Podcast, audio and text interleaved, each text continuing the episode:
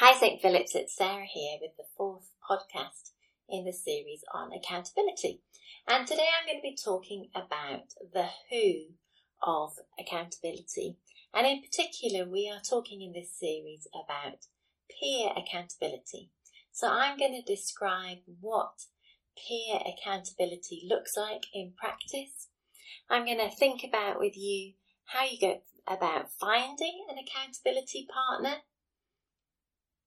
And uh, to begin with, I want us to look at Proverbs 27, verse 9 and 10. Sweet friendships refresh the soul and awaken our hearts with joy.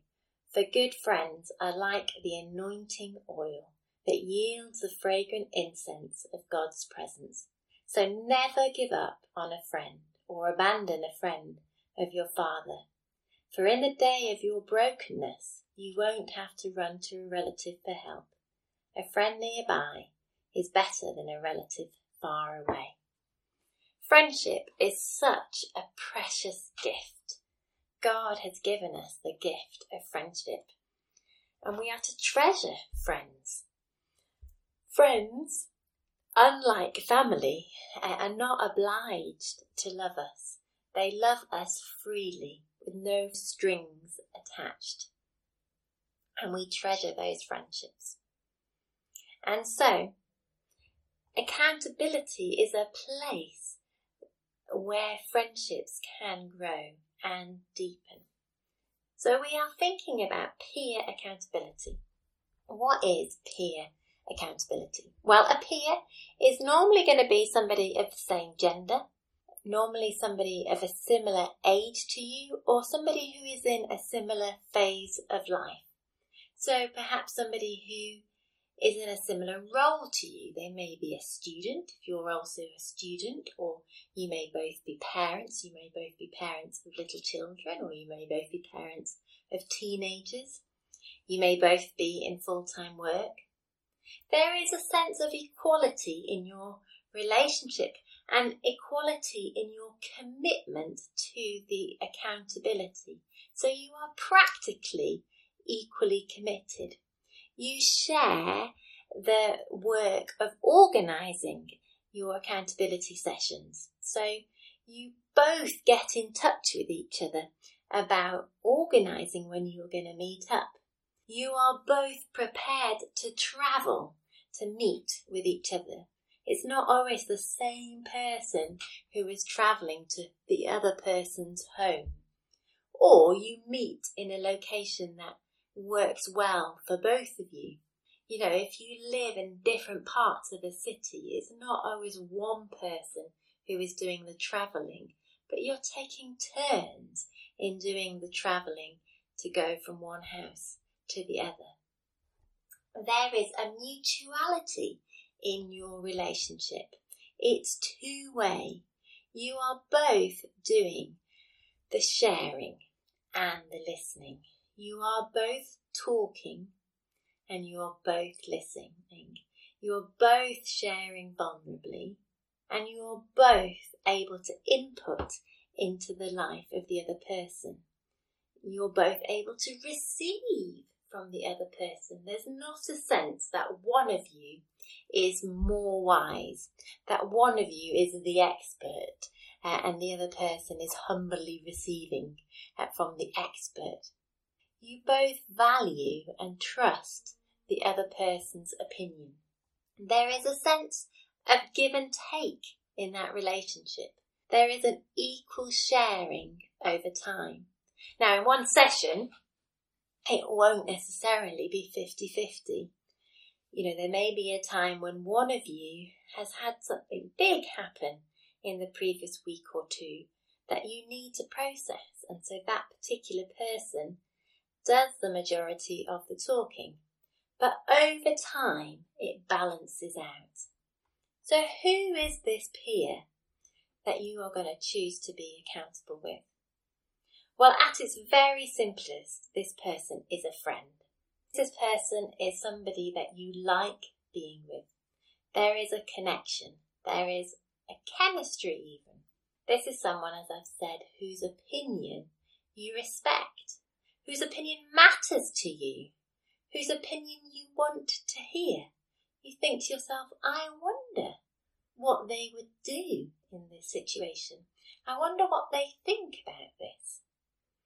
They are somebody who you see is growing in their walk with Jesus. You see Jesus' life in them.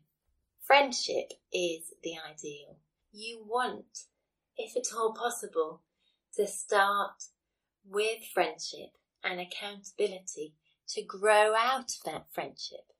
But it is possible to start with accountability and then friendship to grow out of accountability. For example, you might be new to a church, you might be new to a community group, and you might get to know somebody a little bit and find out that they haven't got an accountability partner, and you might get on with them reasonably well and think, do you know what? I'm going to have a go at this accountability thing with this person. And you say to them, Are you up for this? Are you up for doing accountability with me? And so you have a go and you might say, Well, we'll just do this for a few months and see how we get on. And out of this structured thing that you do perhaps every couple of weeks, a friendship begins to grow. So you can start with friendship and put some structure into that friendship, or you might start with a structure and the friendship begins to grow. I want to say something about difference. Uh, consider looking for someone who is different to you. It's easy to go for somebody who's very similar to you, somebody who's going to kind of see the world as you see things. But there is something healthy in difference. There is something healthy in somebody who's got very different strengths to yours, who brings that different perspective and helps you to see things in a different way, and you equally help them to see things in a different way. Another thing to consider is accountability threes, a little less easy in this season uh, of lockdown where we're not allowed to go out in threes, we're allowed to go out in twos, but with one other person from another household. But long term, we can do threes, and we can certainly do threes over Zoom. So you may consider a three. A three will bring difference.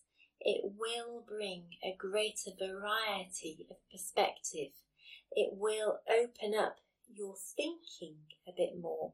It will bring a breadth of perspective, a diversity.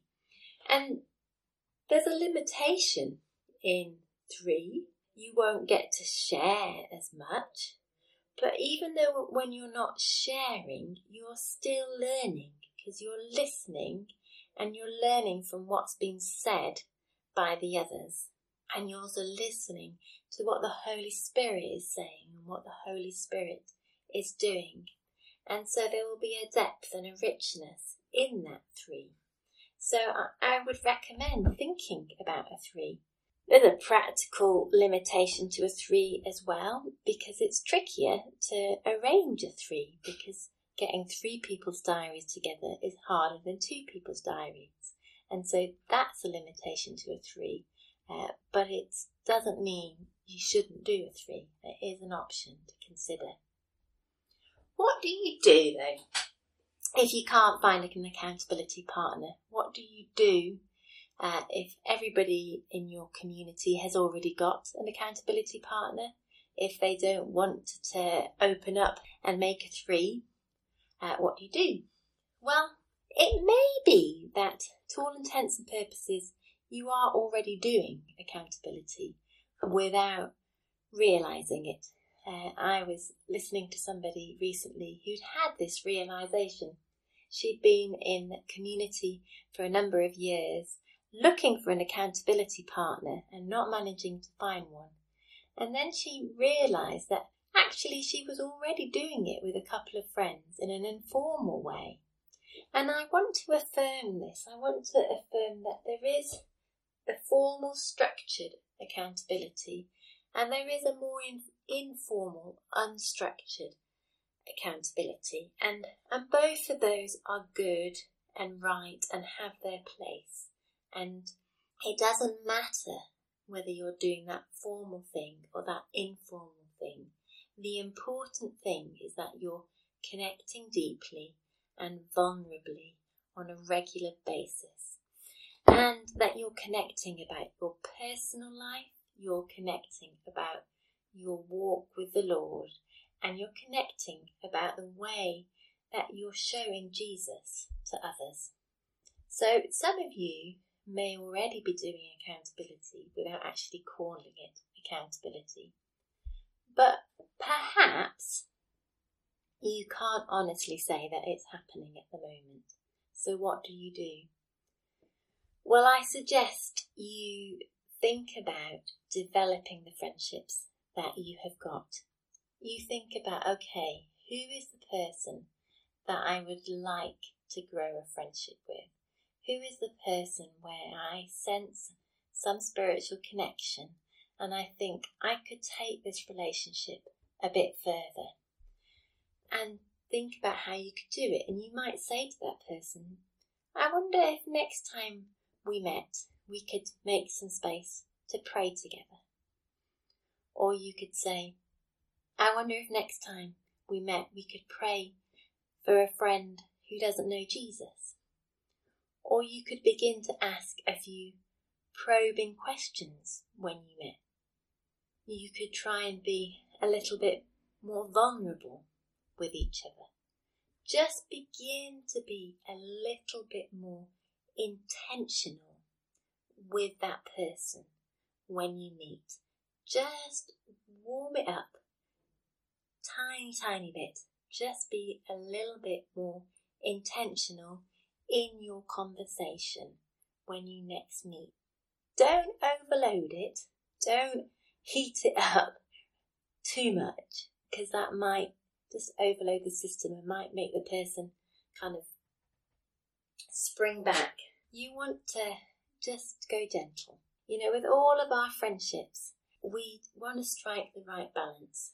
And with all of our friendships, we want to make sure that yes, there's depth, yes, there's vulnerability, but also there's fun, there's lightness, there's joy, there's time to do the things that we enjoy together. There is time uh, to maybe go to the pub and just have a drink together or have a board game night or invite others into the friendship and have some fun together.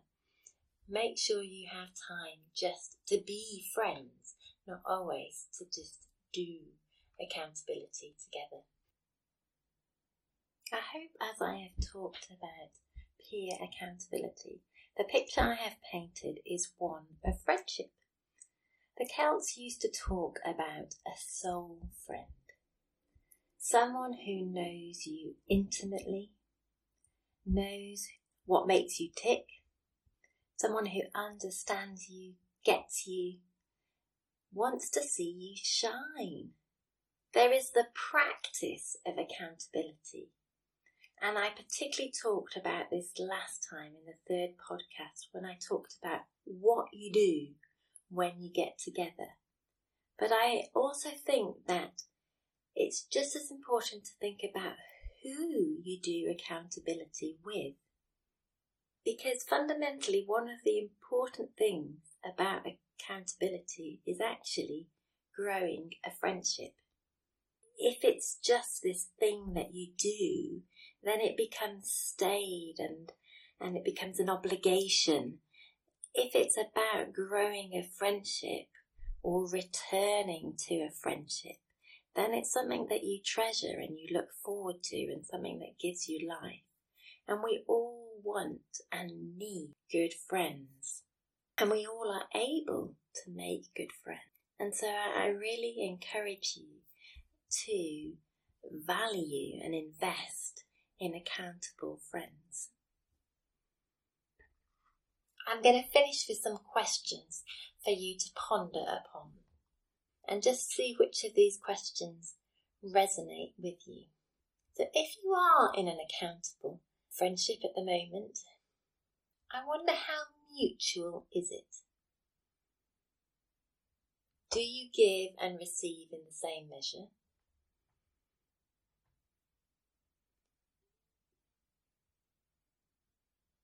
Particularly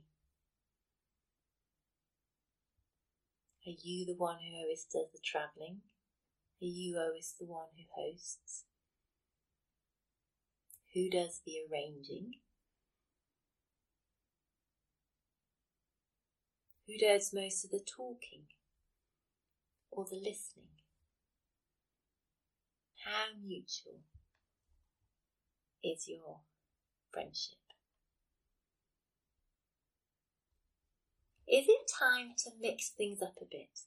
If you have been accountable with somebody for a number of years, is it time to invite somebody new in? Is it time to stop the formality of that accountability partnership and for it just to be friendship and actually to go on an accountability journey with someone new? If there isn't anybody who you're accountable with, could one of your friendships develop into an accountability friendship? And I guess for all of us, how can we grow in vulnerability? How can we just turn up vulnerability another notch? How can we give ourselves in friendship just that next notch? And how can we invite a little bit more of the other in our friendships? Lord, we thank you for the gift of friendship. We thank you for the gift of connection. We thank you for the connection that brings joy, that brings fun, that brings laughter, that nourishes our soul. And Lord, we pray that each of us would experience that connection on a daily basis with those that we live with, those that we work with, those that we pass in our day to day lives. In your name and for your glory. Amen.